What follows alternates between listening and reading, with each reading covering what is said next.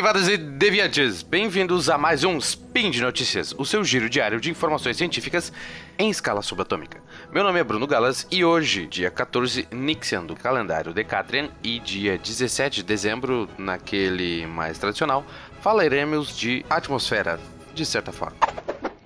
Speed Notícias.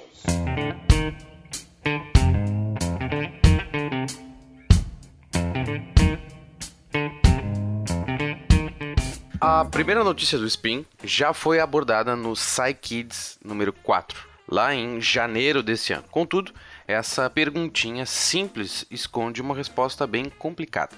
A Michelle do SciCast respondeu maravilhosamente bem, mas eu queria levar essa história para um próximo nível. Por que o pôr do sol é avermelhado? Eu pensei nisso essa semana quando aqui no Rio Grande do Sul tivemos um lindíssimo entardecer, incluindo hoje. Bom, se você já sabe o porquê do céu ser azul, já deve entender que a consequência disso é um pôr do sol vermelho. Uma coisa completa a outra. Mas vamos lá. Nossa atmosfera é constituída principalmente pelos gases nitrogênio e oxigênio, ou como eu acho mais interessante chamar, nitrogênio e oxigênio moleculares, para não confundir com átomos isolados desses elementos.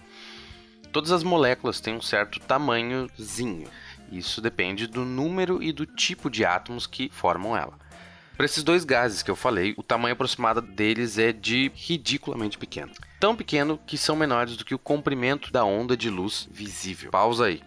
Comprimento de onda é o tamanho de um ciclo de oscilação de uma onda, seja numa piscina, numa corda de violão ou na luz.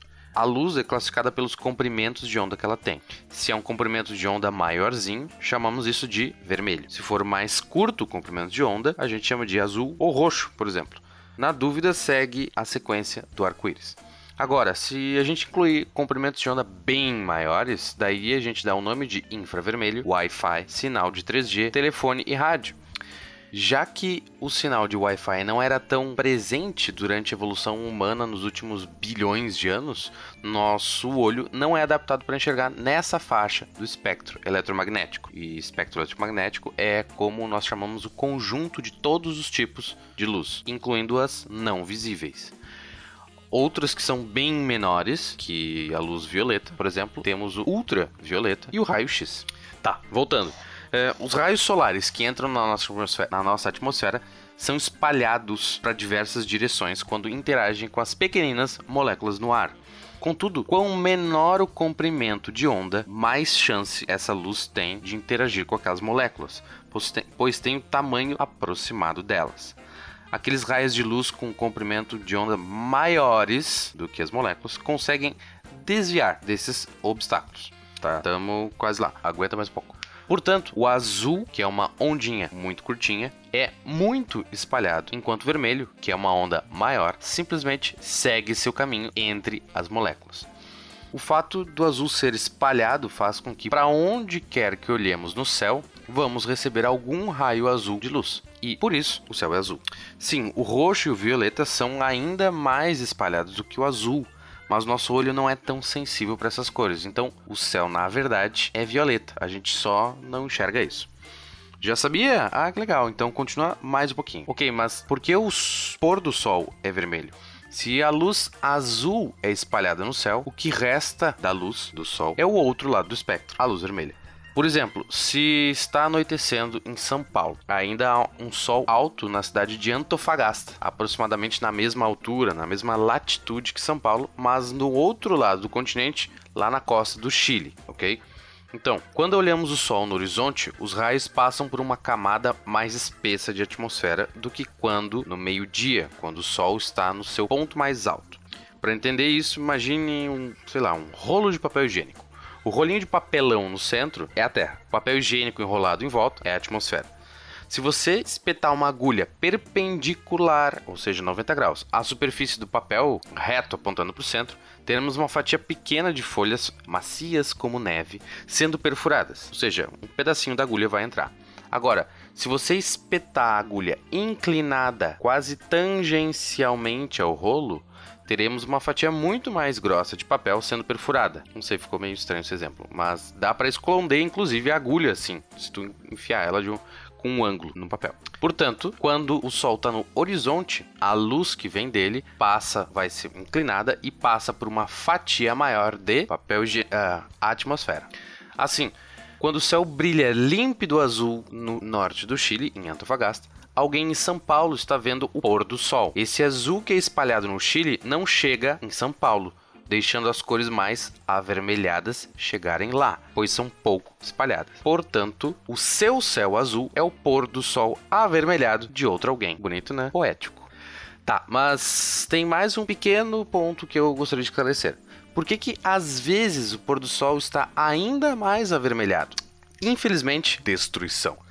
Há um mito geral de que partículas de poeira e poluição urbana, como de fábricas e escapamento de carros, acentuam o espalhamento, mas isso é fake news. Essas partículas são geralmente muito grandes para proporcionar um espalhamento com esses comprimentos de onda de luz, os visíveis. Elas acabam bloqueando a luz, pois refletem como um espelho minúsculo. Dá um Google aí uh, em fotos de grandes centros urbanos, tipo na China, Nova York, Cidade do México, etc dá para ver nas fotos uma, fa uma faixa mais escura ou acinzentada no horizonte, devido justamente à poeira e poluição, poluição em baixa atmosfera. Contudo, quando essas micropartículas são ejetadas para grandes altitudes, aí é outra história. Lembra como ela funciona como um espelhinho, acabei de mencionar, reflete a luz quando essas partículas estão em alta atmosfera, elas refletem a luz vermelha que está também lá vindo no pôr do sol, mas elas refletem para baixo, para o solo onde nós estamos. Basicamente, funcionando como um caleidoscópio gigante. Mas você deve estar se perguntando como as partículas chegam lá em cima em 20 quilômetros de altura. Eu lembro em 2011, quando estava a caminho da faculdade, o céu estava absurdamente lindo. E isso que eu sou daltônico, então imagino para vocês, pessoas normais, quão vermelho estava aquele céu. Naquela semana, o vulcão Puyehue havia entrado em erupção no Chile, próximo a Bariloche, lançando toneladas de cinzas vulcânicas quilômetros adentro na atmosfera e precipitando, alguns dias depois, aqui em Porto Alegre. Um céu maravilhoso também me encantou em agosto desse ano. Foi dessa forma que eu fiquei sabendo, infelizmente, do Dia do Fogo na região amazônica. Grandes incêndios florestais lançam cinzas também a muitos quilômetros de altura devido ao aquecimento do ar, formando ciclos de convecção.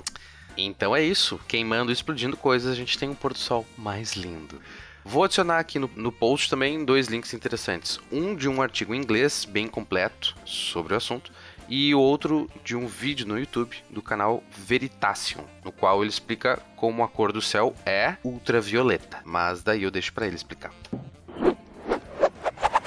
Nossa segunda notícia é sobre as novidades da Parker Solar Probe.